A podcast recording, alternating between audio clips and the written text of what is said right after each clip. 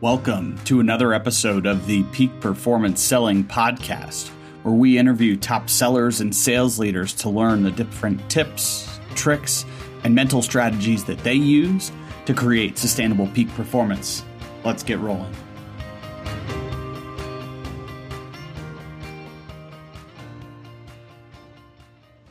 Welcome to today's episode of the Peak Performance Selling Podcast. Our guest today is Ken Lundeen. He's the president of Ken Lundeen and Associates in Reheat Digital Marketing. His companies have worked with folks uh, just scraping past a million dollars to privately held unicorns and publicly traded companies. They demystify the go to market for companies who want to grow fast by creating predictable, systematic sales growth for B2B brands. Ken has a really cool background and story, uh, has bounced back from some pretty serious challenges in his life. And I'm really excited to hear him share about how he leads, how he shows up, and how he helps companies and organizations grow more effectively on today's episode. Ken, welcome on. Thanks for joining us. Well, let's rock, Jordan. This ought to be a blast, man. I'm, I've been looking forward to this for a minute. I, am really pumped, uh, especially knowing some of the different connections that, that we share through HubSpot and other realms. So, talk to us a little bit and help our guests understand your background, how you, how you ended up in sales, uh, yeah. and get us started. Yeah, you know, so sales, the, the the short version, sales my whole life, right? You know, it's it's one of those things. You come out of college, you don't know what to do, so you go into sales you know even nowadays there are a few sales degrees but you know those of us who have hired those people know those those educations don't actually work the way they're supposed to. So you know kind of did that like when you fast forward to it I had my first business ownership experience in 2006 uh, came out, bought a company that I had helped run and helped build out of Phoenix, came out to Atlanta and, and, bought that version. Anybody who knows the timing of 2006, it essentially means that I bought my house at the exact top of the market. It means I bought my business at the exact top of the market. Um, let's just say that up until recently, I was never really blessed with timing. So went through that great recession happened 2008 2009 and it's that entrepreneurship experience that um, I guess I would say really changed my life because um, it was December of 2011 and I got a knock on my front door. Um, and there's a guy who walked up and my 12 year old had saddled up to my kind of my right side of my body, holding onto my leg. And there was a guy standing next to a truck in my driveway with the big blow ups, like the Christmas stuff sitting in the yard. And um, he said, Sir, do you live here? I said, Yeah. And he said, Well, we just bought your house in an auction. And so it was that moment, you know, back then, the quick reason on how that could possibly happen is because back then you could refinance your house, but you had to let it be lapse on your payments for 90 days. So you ended up with two different sides of the bank working the deal. One of them I'm in a refinance mode. The other one sold my house out from under me. So, you know, it was a, it was a pretty dark moment. Um, but I think in that moment, the the catalyst there and what we do and why we do what we do is I don't want any other entrepreneur to ever have to go through that. And we've seen the downside of entrepreneurship. You know, too many people talk and we romanticize the idea of how easy it is to make a million bucks or to do different things. But we have to understand that there's an inherent risk. Um, and it's the respect for that risk, I think, that helps drive our success today.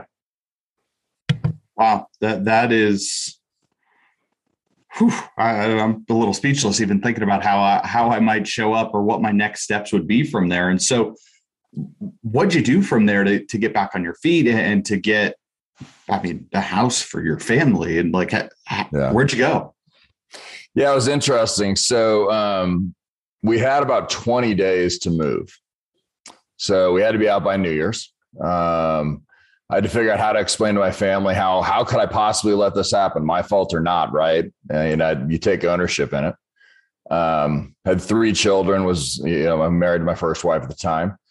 Had to figure that out. And for those who think like it's funny when we talk about when entrepreneurs or when people have been who haven't been through the ultimate miss and the ultimate pay, the ultimate risk that you take as an entrepreneur they talk about the moment of bankruptcy as if it's the bottom. And I'll tell you what, it's the left side of the U. Like you're not at the bottom, you know? So honestly, it took about two and a half years emotionally just to get right. Like, you know, just figure out how to talk to people. Like it was amazing. I went to, you know, it's the other risk that happens is because I didn't have a successful exit from a business, even though I've been running a business for six years and I helped build a business from two to 80 million in four years prior to that. It was like I had no business experience. I had to take a mid level sales job. Thank God for Insperity, though. They taught me how to talk to people. And, and we, there's another one of my friends who's a good friend. And we said at that time, we thought Insperity had, the, had a way of finding broken people who were high potential um, so got in that environment over that two years, great people kind of helped me through it. But yeah, it was it was a two two and a half year climb, and you know ultimately was fortunate, got my head right, and then was able to get to a VP of sales job two and a half years later. Less than a year later, take another job as a senior VP, double that company as a fintech, um, and then off to the races and, and started to launch Ken Lundeen Associates. Wow, that's that's a heck of a story, and pretty crazy to see the transformation. I'm curious, like what what changed in your mindset or your mental state when did you see a point when you got over that hump from the I'm broken, not sure how to even show up or engage with other people to hey, I I, I really see myself now ready to show up and, and even move into a leadership role. Yeah, there was a specific moment actually in my life. I'd put the gym back into my life. And um, I was taking a phone interview outside of my gym. And I'm a guy like you'll see by the end of this, like I don't have a problem talking. I'm that guy who goes into an interview process, right? And I, I'm gonna make the second round. That's it's just a foregone conclusion. And um, I had missed like four of them in a row. Like hadn't had a hadn't had a callback on four different jobs. And I'm standing in front of my gym, getting ready for this one. And all of a sudden, at that moment, I realized that I had allowed my past to create my present. And therefore, it was creating my future. And so, what was interesting about that exact moment, I actually got to the second round and ended up taking that job as a VP, moving up from being a seller. But it was that idea of take it's it's that idea of creating your own space and your own world as opposed to consuming what the world wants to give to you. And that's probably even more appropriate today with the pandemic and politics and everything else. You have people who won't talk to each other over decisions, quite frankly, that they don't have any control over. You know, you got aunts and uncles who are yelling at each other about politics, who aren't talking. You got brothers and sisters who won't discuss it. You got parents who won't talk to their kids over all these different things so, you know, controlling, you know, it's kind of two things. It was like controlling the narrative in my current state to allow it to build my future. And then really, really started at that moment to understand how I had to protect the energy that I was giving and getting from other things. That's really interesting. And I, I love how you talk about controlling the narrative and mm-hmm. actually owning that because I think so many folks don't realize that we're in control of that chatter in the head, that that mental story. And when you actually put some intention or direction behind it, amazing things can happen yeah. to the point of, oh yeah, you know, casually like, yeah, took the company, doubled it, you know, grown significantly from, you know, I don't even have a house. Uh, my house was just taken from me is a, a pretty, pretty fascinating shift. Yeah. Yeah, it's interesting because when you go from a victim's when you go from a victim's mentality and most people wouldn't like to be associated with that, so they'll argue that's not what they're saying. They'll say somebody owes me something, right? Something should be given to me. Something I should be able to take something. And so but when you move from a victim's, you know, kind of mindset and you move into I'm going to control, I'm going to exert all the control I can over the things I can control. And I'm not going to let those things I can't control influence my day or my happiness. It's a massive shift in just your entire worldview. Because I would argue that's the biggest shift that sales and sales leadership need to make today.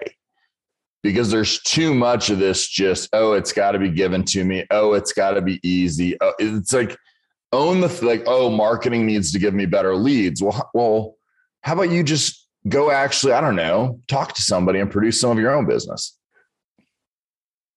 It is it is really interesting is there's always been that perpetual finger pointing you know leads aren't good enough sales isn't doing their job well enough and being able to take ownership of that. And i, I heard you mention ownership and, and accountability a little bit earlier and i think that's such a powerful trait in sales and in life, regardless of where you sit.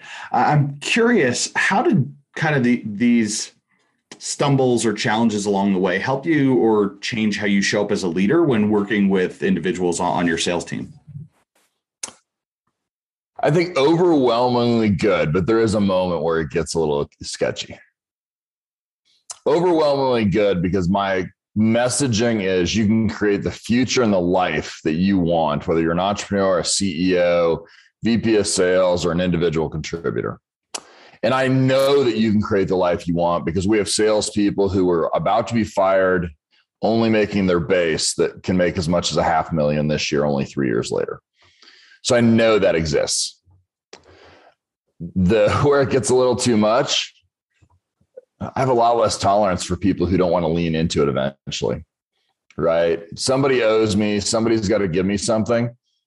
You know, that's great. You can do that, but you're I promise you, you're not gonna, you know, get all the things in life that you want. You know, and it's just interesting because the other thing that comes with that mindset is that kind of taking um, is that you'll never reach your full potential. Because go back to like Zig Ziglar, like, and you're too young for Zig, but I'm sure you've read the book. I can Zig, but, yeah, he he wasn't he wasn't uh, t- too uh, prominent or or too. Uh, yeah, I think I think he was I think he was probably 90 when I saw him in the 90s, right? But he had a saying, and it said it essentially said, um, you know, I don't let a brain fart. So it essentially said you can have everything in life you want if you'll just help enough other people get what they want. And it's so funny because that's the core of what we should be doing as sellers. Right. Here's the truth. You're only your company's only uniquely qualified to solve somewhere between three and five large business problems. And you should be vetting out are those business problems big enough for that company? And am I going to help them? Instead, what we're doing when we're being a taker is where we've got commission breath that's just nasty and smells and needs some scope. And it's just we're pushing it on everybody. We're just trying to get to the deal and we're not actually helping. And I think that becomes inauthentic. And quite frankly, that's when you get the separation between the people who go, I'm a different person at work than I am at home. Because if you're a different person at work than you are at home, find another profession. Yeah, this there's so many Oh, so many really good good pieces in there. By the way, I've never heard anybody say commission breath, and it just hits so perfect.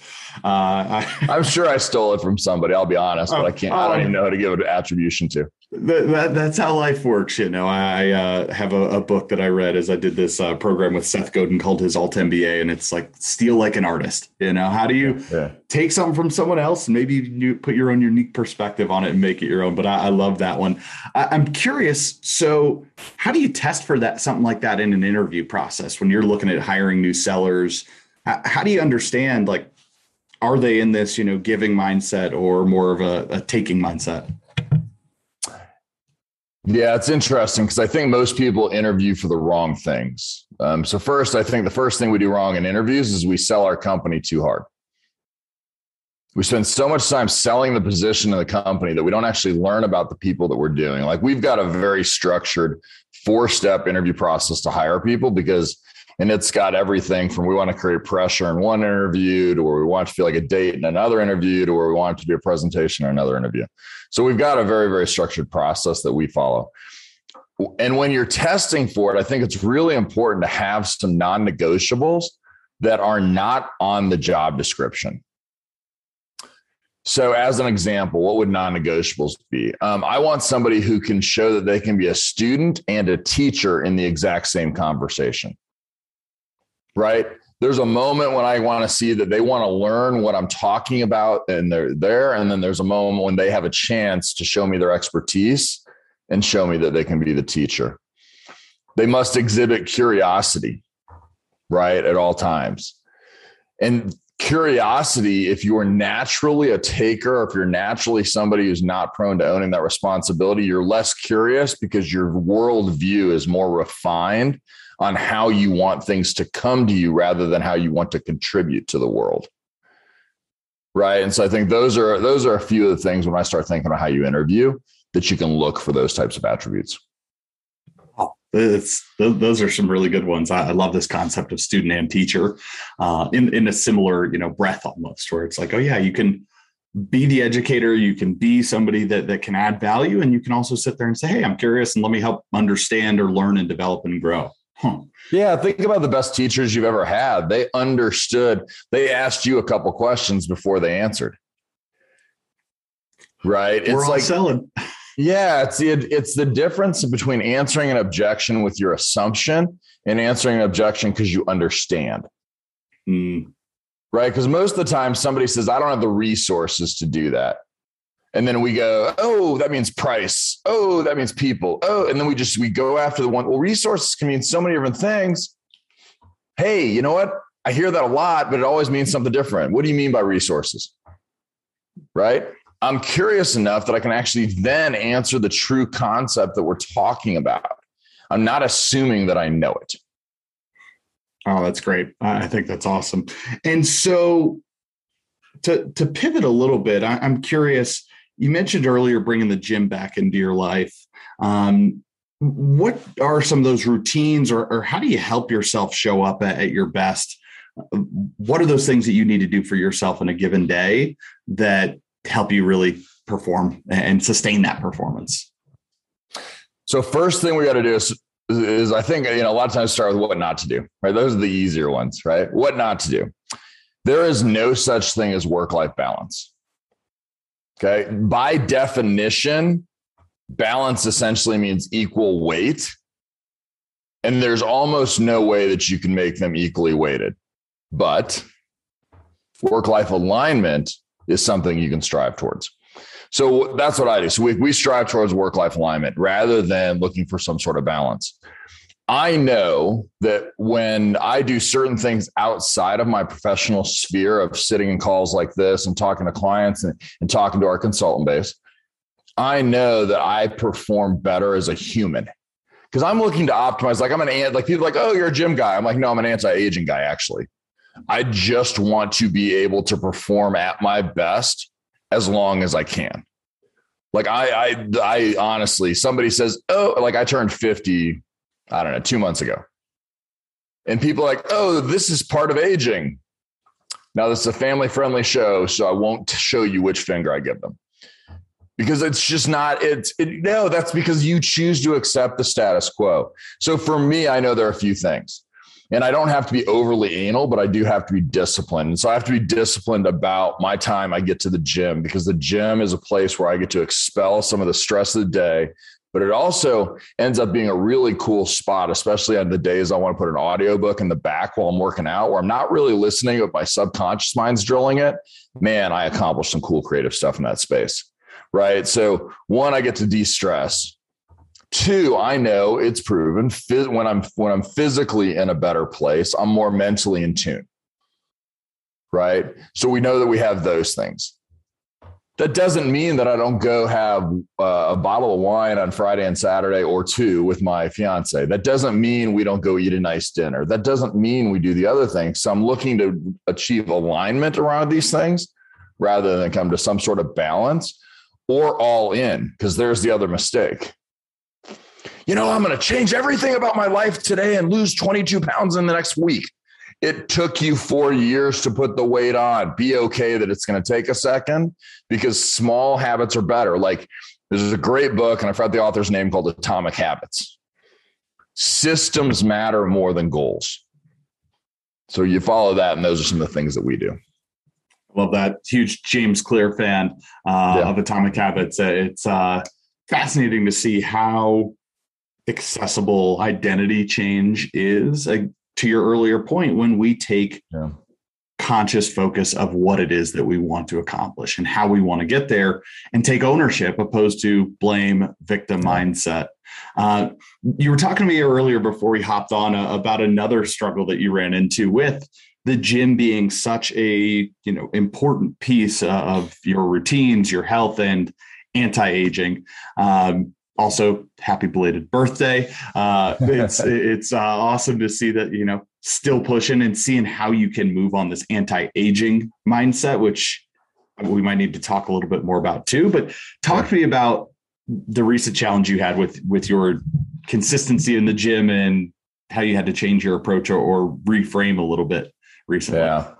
Yeah. So about eight months, uh, actually, I don't know how many months. So it was March 9th. So March 9th, uh, I was doing a 500 pound deadlift um, and my bicep tore in the middle of the lift.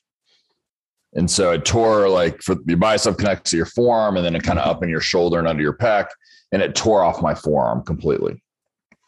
So, um, so that happened on March 9th. Eight days later, I had surgery. Um, you know, the, sur- the surgeon, for those of you who are watching on video, you can probably see the scar. Um, but the I had surgery eight days later, um, was in some form of splinter, something for the next four months. So most people would then go, Oh, I'm done. I took a different approach. I was out of the gym for one week. And I went back into the gym and I worked unilaterally, which means the one side that didn't have it in the splint. I did legs, did everything else. And you know what was funny about it? Because I exercise, this is really about, I don't know if there's even any research on it to be truthful with you, Jordan, but I think I exercise the power of the mind in this whole concept. I had a couple people tell me, they said, Ken, if you'll just keep working the side of your body you can, growth hormones stuff will flood and your your side that's hurt will stay similar. Like the worst thing anybody in the gym wants is to all of a sudden have like an 11 inch left arm and a 16 inch right arm, right? They said, but if you'll do this, this is what's helped me. And so the problem was, I'm a research heavy guy. And so nine times out of 10, I'm going to go Google that. And I'm going to Google it in about 17 different searches so that I can figure out different ways that people could be talking about it. Um, but here's what I did different I decided not to. I just believed that was the thing. And I can tell you, four months later, out of the splint, permission within six months to start lifting again. My left side of my body and my right side of my body were completely symmetrical coming outside. They were the exact same size. But that's one. So my power of belief. But the second thing I think that's probably the most important component about that, I didn't do it because of the physicality of it. I did it because mentally my world would have been a freaking train wreck if I had to eliminate such a big piece. And so f- you can find ways, people, to do the things that keep you right. Now, was I mentally enjoying it as much? Heck no. But you can find ways to lean into those types of things that you enjoy, even when you feel like you're not able to do it. Wow, that's really interesting. I uh, tore my labrum and partially tore my biceps yeah. in college and got surgery and just totally remember going through that recovery process and having like the scrawniest little left shoulder ever. And I still don't have very big shoulders anyway, but my right one was significantly larger. and it was a really fascinating thing to hear you talk about like, yeah, you know, if I go out there and I keep working that one side and, and you know, keep myself moving opposed to I just go back right now to memories of just laying on the couch uh, yeah. you know, having a machine running ice through there and all sorts of stuff. Um, man, it's it's powerful to think about what could be possible there and how the body does tend towards you know homeostasis or equilibrium yeah. when we keep moving and getting in there and knowing that you're not going to get the same workout that you have had historically but still showing up and doing that hard thing uh, is really impressive. I'm I'm curious. Are you a morning gym guy? Afternoon? What what, what does that look like for you? Yeah, I'm the I'm the uh, I'm the strange creature who, based on my schedule, goes whenever I can. So oh. mostly mostly that's somewhere you know afternoon evening, but it could be 5 a.m. or it could be between clients if I've if we've got a busy day or something. So it's my fiance thinks I'm crazy because if she doesn't go to her scheduled time, she doesn't go. Yeah, I, I, think you're crazy too. So how do you like? What's what's the uh you know? But are they mutually? Those are they? They are mutually right. It's good. No, what's is there a mental struggle that you have with yourself? So I find for me, if I don't do the gym in the morning, it gets through the later part of the day. I, am far less likely to actually get there. Sure. And yeah. and there's like mental chatter in my head of like, oh, I really should work out, but I don't know. I got other stuff I can do now. Does that show up for you at all, or is it something that you just know you're getting to the gym every day, regardless of what happens? Yeah, I usually pick what time I go to the gym the next day, the previous night, based upon just what the schedule is. Because my schedule um, can go anywhere from you know having six hours of open time for admin work to being on nine hours of straight calls. And you know, it's what's interesting about this conversation to me is not only the idea of the discipline that it takes and how you do it, but the reason I do fitness and talk about it so actively in our work is because everything we've spoken about in the last eight minutes related to this is about how to become a world class sales organization, individual contributor, or leader. You have to understand your people and you want to move to homeostasis, which means even if everything they've ever done has never produced a sale in the history of mankind, they still want to keep doing it. Right? If something's difficult to do, right? If it's something they're not familiar with, they need to put it on a schedule in order to make sure it's accomplished because otherwise they'll get to the end of the day and they'll avoid it. That's why people go what what is it with you and fitness and business?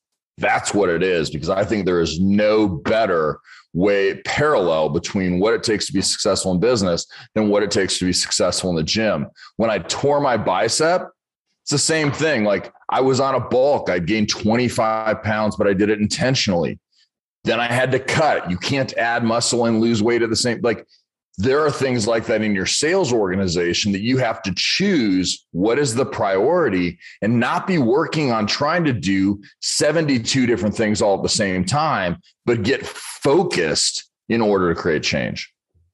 I digress. Oh, no, that I, I think that is so perfect because clarity is so powerful, understanding where it is that we want to go.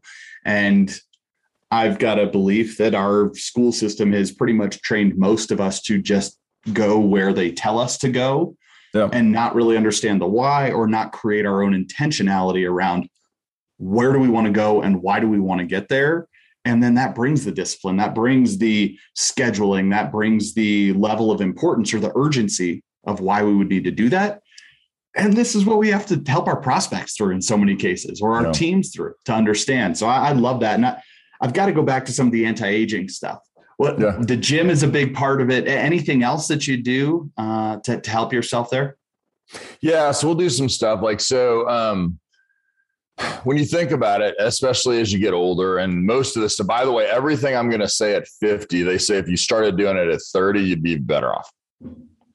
Okay, so it's it's progressive. So one is um, when you think about anti-aging, you have to think about it at the cellular level.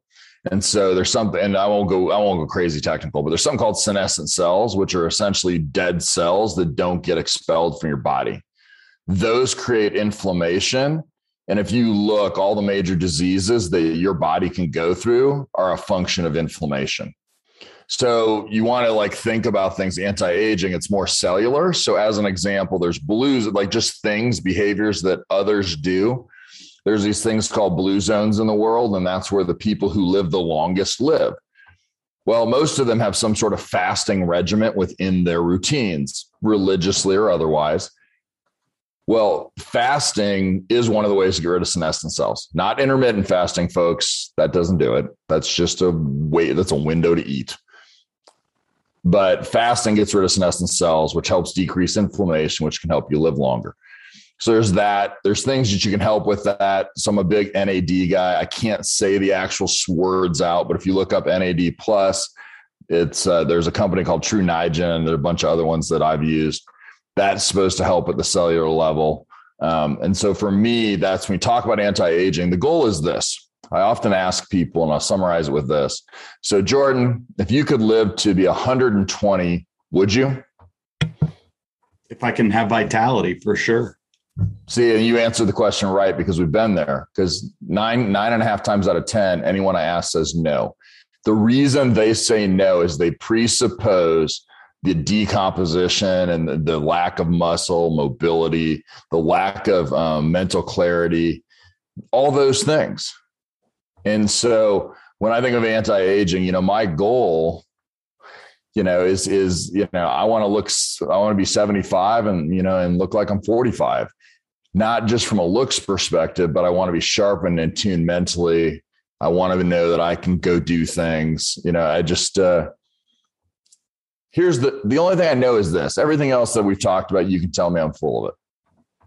I've got one reasonably guaranteed fact. The body you're in today is the only one you're going to get.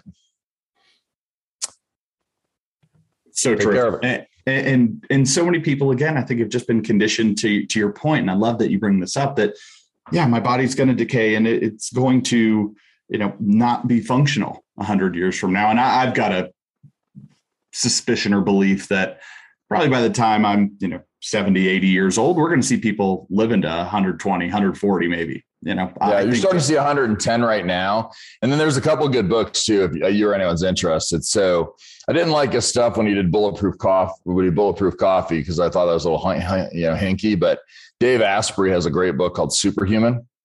Um, so that's a good one that talks about it. And then Ben Greenfield has a really good book, and I can't remember the name of it, but it's one of those books that it's like has 72 chapters or something but it's set up so that you can go just you're supposed to just read the chapter on the thing you want as opposed to read a book from front to back and so it serves more like an encyclopedia of things around the idea of anti-aging super cool. I'm a, a, big Dave Asprey fan, but haven't read Superhuman yet. So we'll, we'll add that to the list. But I got to get a little bit more depth from you on, on how do you fast. I, have got one coming up here uh, in about a few days, actually. So I'm curious, yeah. uh, what's a fast look like for you?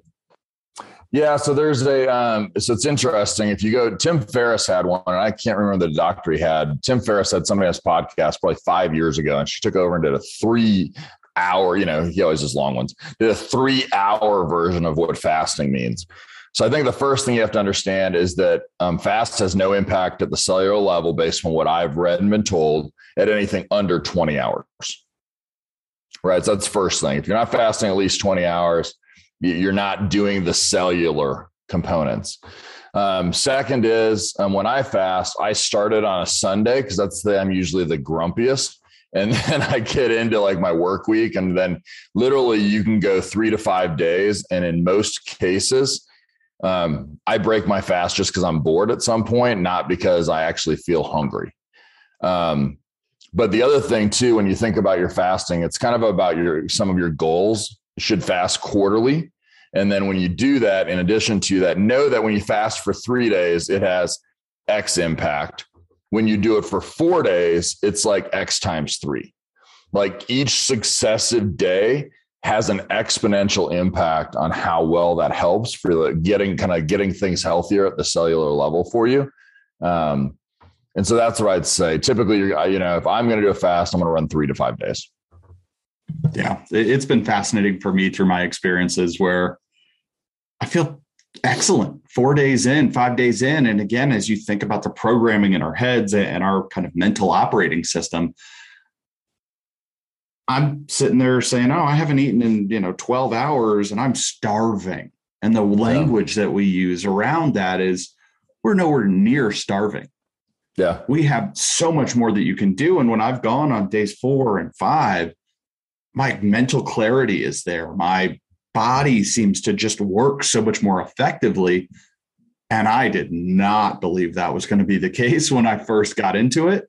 It's amazing, yeah. amazing what the body can do that we don't necessarily give it credit for. And then you think about the long-term effects uh, around anti-aging and you know cleaning out these cells, like really, really cool and powerful stuff. Yeah, because I'm a, think about it this way: like I want to be very tangible, right? Go do the research, folks. Don't believe me, but the majority of illnesses are based upon the inflammation in our body.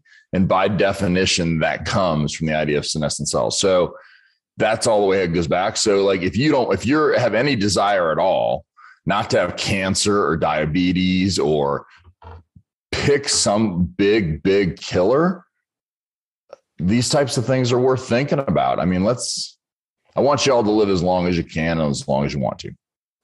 Love it. So talk to me about, you know, let's say you're you're working with a sales team and things don't go perfectly. I think I know where you're going to take this, but how, how, do you help how do you help them bounce back or, or what do you do to take that next step forward? Yeah, I think it depends whether you're talking about working at the individual contributor level or if you're talking, uh, talking to the managerial level. I think in either case, I can make a few generalized recommendations. One is um, if you don't have a well defined system, sales process that is aligned to your buyer's buying process, that's a significant challenge for you within your sales organization um, and that can create bad quarters. So that's one. Two is when people talk about, oh, they're not, like they had a bad quarter, they had a bad time. Most of the time, it's because you've set yourself up for that because you have belief systems like, oh, people only buy in March and December, or oh, we measure results quarterly, but we don't actually do pipeline reviews every quarter. Like you should know if you have control over your pipeline, day one of the quarter, let's say you have a standard kind of 90 to 150 day enterprise sales. Day one of the quarter, you should have a 90% idea of where your number is going to end up, give or take 10%. And if you can't, as an individual contributor or a manager, do that for your whole team, that tells you that there's some things in there and some significant inherent risk in the variability of their production. And so if you see where they're hitting in Q1 or Q3 and not in two and this kind of stuff, um, or you're seeing where you're having thoughts like, man, if I could only clone Johnny, right? That that really tells you, you know, because we believe sales is not a black box. Okay, it is not more art than science. If you do the science right, it lets you become a fantastic artist. Picasso was technically fantastic, which allowed him to execute on the art.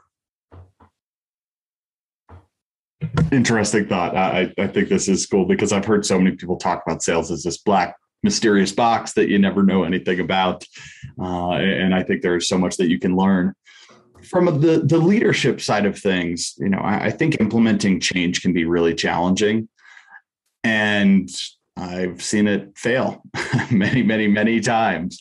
What do leaders need to do, or what qualities do they need to bring to the table to really help implement larger scale change across their organization?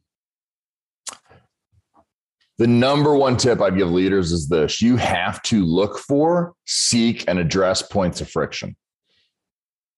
Because oftentimes, what we'll do as leaders is we'll tell people why to do something, what they should be doing, but we don't have enough information on how to do it or what they should do next.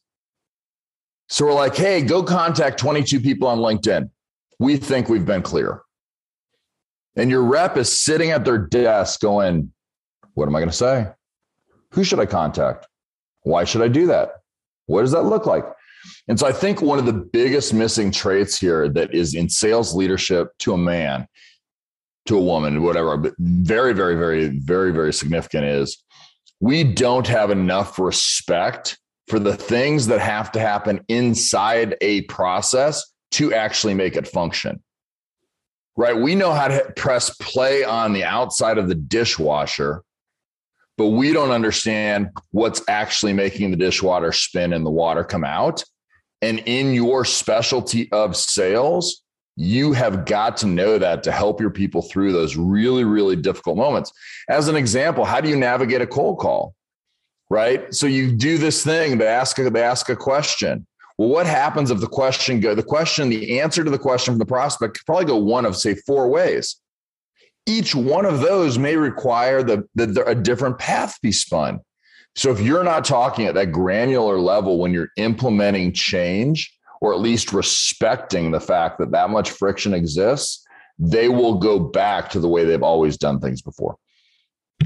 Yep. And uh, that's why I love going back to like atomic habits and some of those things to understand how do you change the identity? How do you change the beliefs in folks that, you know, may go beyond just, hey, make the calls, hey, make more dials. You know, it, it's it's got more depth to that than uh, I think a lot of leaders have given credit for, where it's just been this command and control culture versus let's understand where the challenges, what are the friction points, and how do we make it easy for folks to adopt that new change uh, that a lot of times may not just happen in a 30 minute meeting.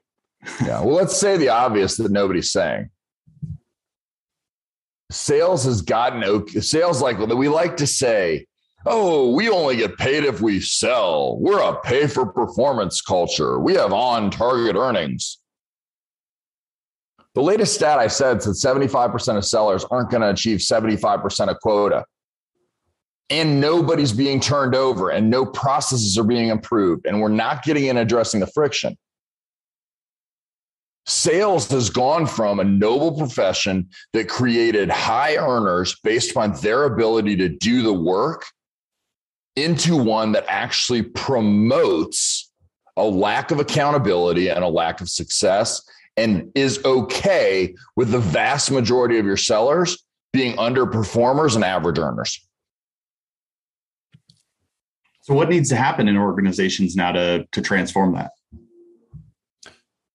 We have to put a stake in the ground that change is happening and you must follow through. And then you must be very, and with that, it's got to be okay. We have three strategic initiatives. These are the only three that matter for the next six months.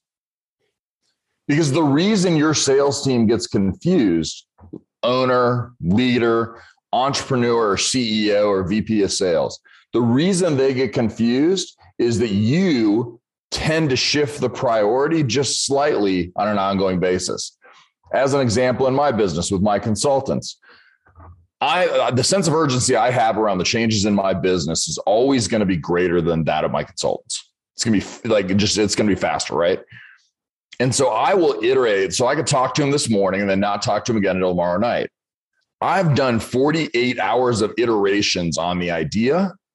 And then tomorrow night, I'm to bring, I'm to go to them and I'm instead of showing them how A, B, C, and D lined up, I'm to show them D. And they're to be completely disconnected.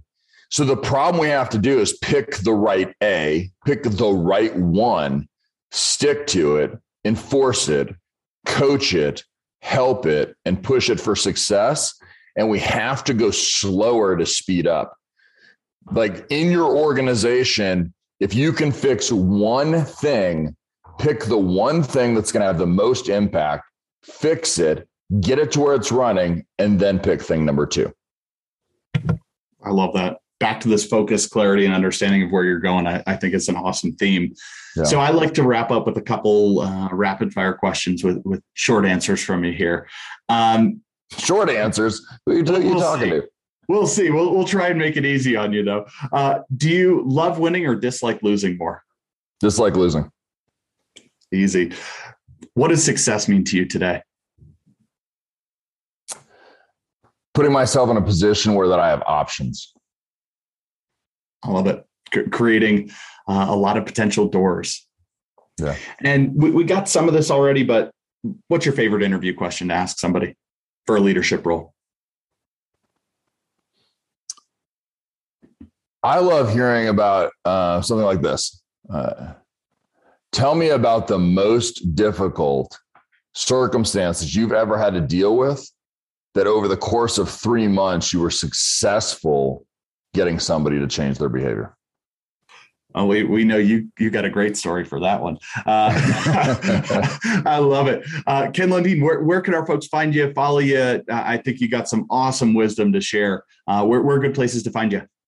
Yeah, so probably I'll give you I'll give you three quick things, right? So one is um, our digital marketing agency is RevHeat, as in revenue heat, R E V H E A T dot com. Second, you can go to kenlundin.com, which is L U N D I N dot com. And then third, and here's the thing I would, add, here's the offer I actually make. Um, go to LinkedIn. I put, we post a ton of content. I post a ton of content. We think it's valuable. It's stuff like you've heard today and uh, mostly on sales. Um, we post a ton of content. And then if you want, uh, reach out to connect with me and tell me that you heard this podcast.